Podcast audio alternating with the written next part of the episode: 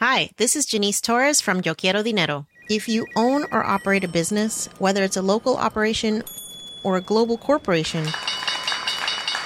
partnering with Bank of America could be your smartest move.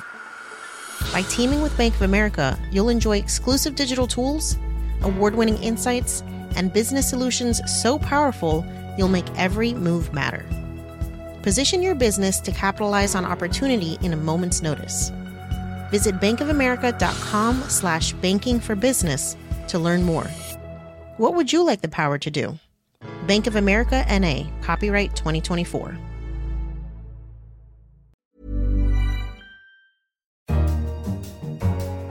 Hello and welcome to Babbage, The Economist's weekly podcast on technology and science. I'm the host, Kenneth Cukier, a senior editor at The Economist. And coming up on this week's show, are seafaring nuclear power plants the future of energy? They say that they've built them so tough so that if a tsunami were to lift them up and hurl them ashore, they would not leak radiation. And could nature actually be thriving in some places despite living in an age of extinction? In most parts of the world, there are more species now than there were in the past because humans are moving species around a lot. But first, a revolution in battery technology could fuel the electric car industry. Electric motors currently make up a bit over 1% of vehicle sales in Britain. But some countries, like Britain and France, want to ban the sale of petrol and diesel engines by 2040. What's driving the change? Lithium ion and the economics of scale. Our energy and commodities editor, Henry Tricks, joins me now to discuss. Hello, Henry. Hi there, Ken. So, Henry, we have had batteries for donkey's years. Why now? There's been an extraordinary transformation in the battery industry, but it's not like a revolution. It's like a transformation, an evolution that's taken about 30 years, but steadily that battery has got cheaper, more capacity, safer, and it's evolved to this point that it's becoming essential, not just to the auto industry, but essential to the energy industry. It's quite the transformation. How were batteries able to do that? Was there any technical breakthroughs that it needed to pass through in order to become as powerful as they are today, where they weren't in the past? It was a question of fine tuning the chemistry of the cathode, the anode, and the electrolyte that through a process of relentless fine tuning has just become more powerful. There is still expected to be another big breakthrough, possibly within the next 10 or 15 years. No one really knows, but towards batteries that are substantially quicker to charge and can last for substantially longer periods and are much, much safer. Henry, is this a technology story or is this an economic story? It's a mixture of both. The technology in batteries is extremely important, but where I've focused more is on the economics because there is a strange dynamic going on in the battery industry, which I've identified. And it's quite hard to see because, as I say, the information coming out of these battery companies is very limited. But what's peculiar is that you have battery manufacturers that have large overcapacity right now. There's almost four times the amount of battery production capacity out there right now as there are electric vehicles being sold every year. The margins are incredibly low. These batteries possibly are produced at a loss.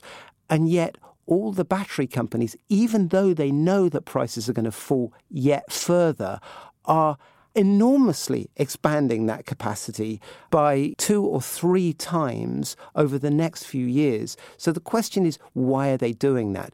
Is there going to be demand from electric vehicles and power systems sufficient to justify that expansion? Or will this be an unsustainable business? Well, it could also be the case that when you have this great pool of supply, innovation will come up around the ways to apply it. And suddenly you're going to actually see a boom in areas of battery technology going in places where we didn't have batteries before. We've seen that with drones, where nobody thought that there would be a market for levitation services. Suddenly, levitation services, I've coined the term, but that's exactly what it is, the drone was able to enable. Absolutely. Even before we start thinking of really futuristic uses for the battery, we can just bear in mind the enormous demand for more batteries that could come from electric vehicles. Do you think that the 2040 deadline to ban combustible engines is realistic? I don't think it's realistic. I think that by then, the automakers will have found it as strange to continue producing the internal combustion engine as it would have been for people to continue making carriages in the era of the Model T Ford. Fine, so let me press you a little bit further on that then. When do you think that the marketplace and their self interest is going to kick in? Would you say 2025, 2030? I think we're talking more like 2030. Yes, I write about the oil industry, and what's interesting is to see how the oil companies are increasingly beginning to see the 2030s as the time when demand for liquid fuels has really peaked and started to go down. That makes me think that the 2030s is, is you know, more likely to be the time. Makes perfect sense. Henry, thank you very much. Great. So, to our listeners, where do you think that battery technology can go next? Specifically, what sort of objects that actually don't have batteries today could have batteries tomorrow with a little bit of imagination and the fact that the battery technology works so much better and is less expensive. Let us know your thoughts. We'd love to hear what you have to say. You can tweet us at Economist Radio or email us at radio at economist.com or visit our Facebook page. Now we move from one energy source to another nuclear power. In light of the Fukushima meltdown, engineers think the better option might be to locate future power plants at sea. Now, this may seem a little bit paradoxical, given that a tsunami was the cause of the Japanese disaster. But having a floating nuclear reactor could bring many surprising benefits. Our science correspondent, Benjamin Sutherland, joins us on the line now. Benjamin, it seems a little bit ironic that people are thinking about bringing a nuclear reactor out to sea when, in fact, the water can be troubling if it swamps a reactor. Absolutely. The issue at Fukushima was too much water, then not enough. The tsunami waves knocked out the traditional cooling system, but also destroyed the diesel generators, which um, unfortunately had been stored in the basement of uh, the power plant. And so they did not have a way of quickly pumping emergency cooling water. So that fact has been uh, one of the forces driving a series of efforts to actually place uh, nuclear power plants out at sea, either under the water or floating on the surface, and uh, to get the power to land through a submarine cable that would uh, bring the el- electricity ashore. One of the efforts is uh, a French initiative. Their idea is to put the nuclear reactor along with a steam generator to generate electricity in a large steel cylinder about 100 meters long, sink it in water about 100 meters deep. And so, what are the Russians doing? Because it's quite different from what the French are doing. Absolutely. So, Russians and Chinese are working on a different approach which is just to have the nuclear power plants floating offshore. And Russia, in fact, is pretty far along. They're expecting to start up a nuclear floating barge named the Akademik Lomonosov in 2019. And the plan is to tow it into the East Siberian Sea and anchor it behind a breakwater about 200 meters from a town by the name of Pevek. What are the benefits of putting the power plant out at sea? A lot of it is cost. The uh, the cost of the civil engineering for a site on land is just massive. In fact, according to some estimates, it's 50 to 65 percent of the entire cost. You eliminate that essentially out at sea, and you shift the process from civil engineering to factory serial production and uh, the conditions out at sea just don't vary nearly as much as they do on land, especially if you're placing these at 100 meters depth. Uh, those conditions are pretty much constant all around the globe, no matter whatever the latitude is. Right. And what are the downsides? Surely there are some fairly significant problems that we need to be thinking about, including tsunamis and stray icebergs, where that's relevant.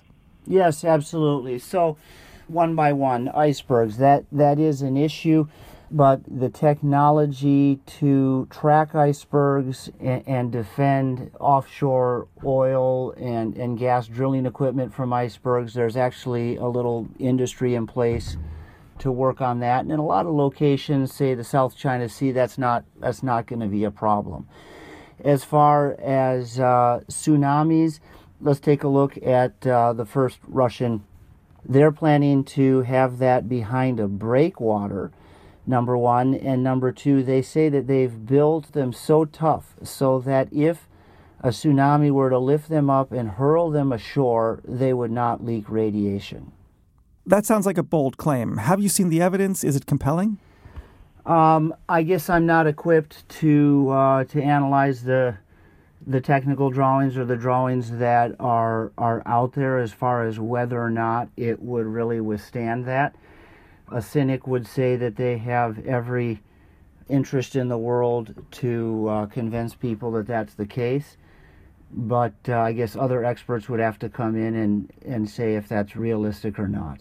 Thanks, Benjamin.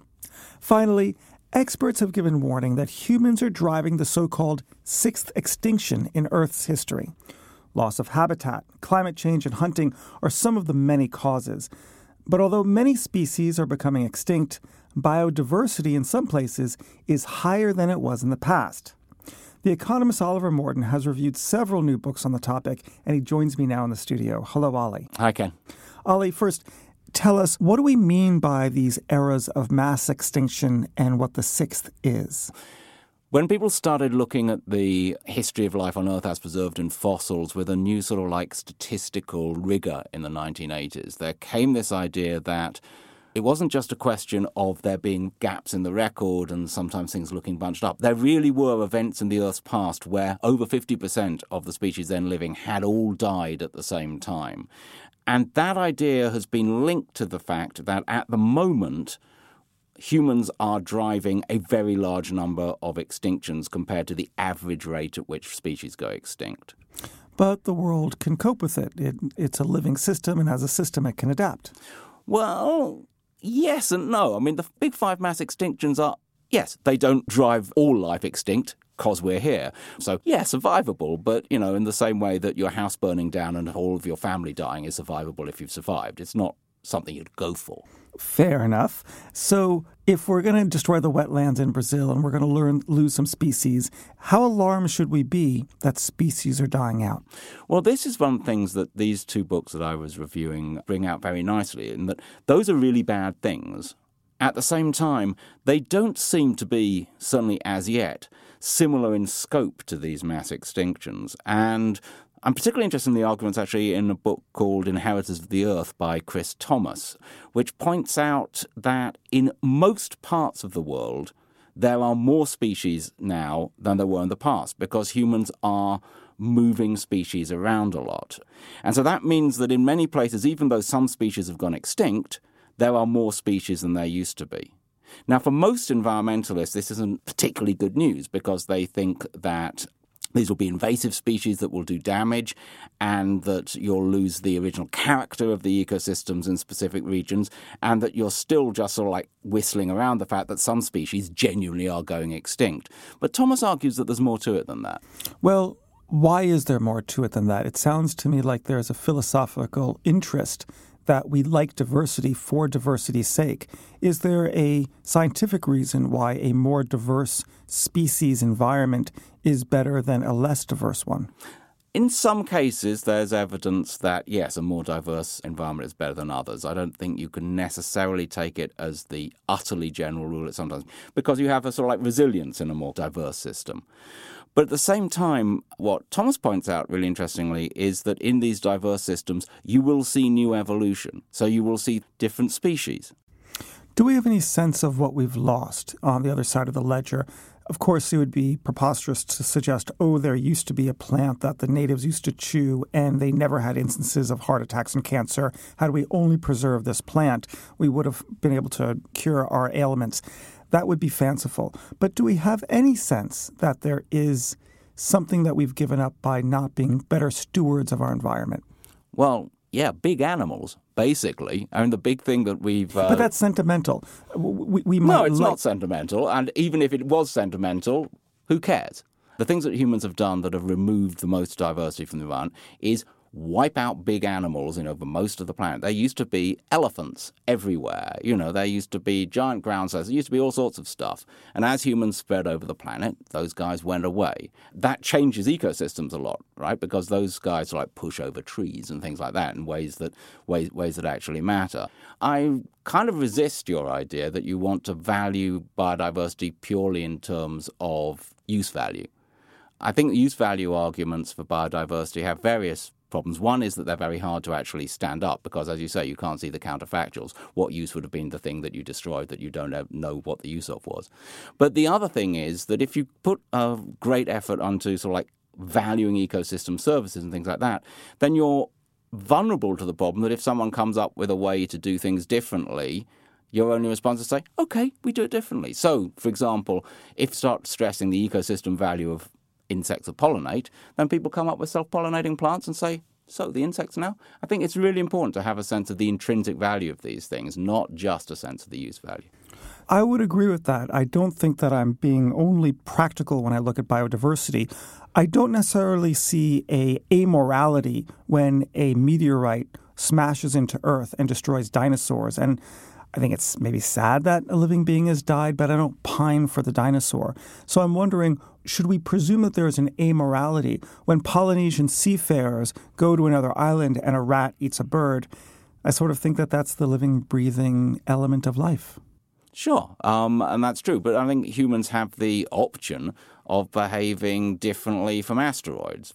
I'm not saying we should blame Polynesians or blame our own hunter gatherer ancestors for all the extinctions out there. I'm not saying that we should, at all times and in all places, try and conserve at the expense of the quite reasonable desire of many people who live pretty grotty lives to try and have better lives.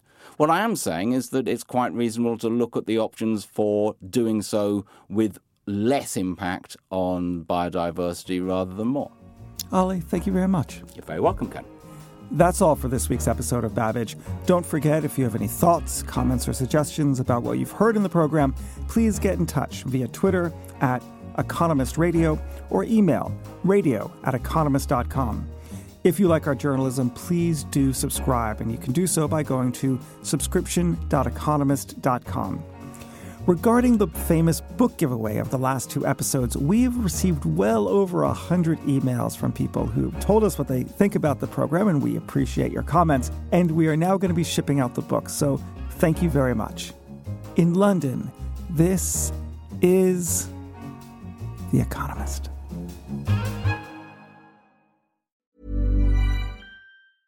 Hi, this is Matt and Sean from Two Black Guys with Good Credit. If you own or operate a business, whether it's a local operation or a global corporation, partnering with Bank of America could be your smartest move. By teaming with Bank of America, you'll enjoy exclusive digital tools, award winning insights, and business solutions so powerful you'll make every move matter. Position your business to capitalize on opportunity in a moment's notice. Visit bankofamerica.com slash banking for business to learn more. What would you like the power to do? Bank of America, NA, copyright 2024.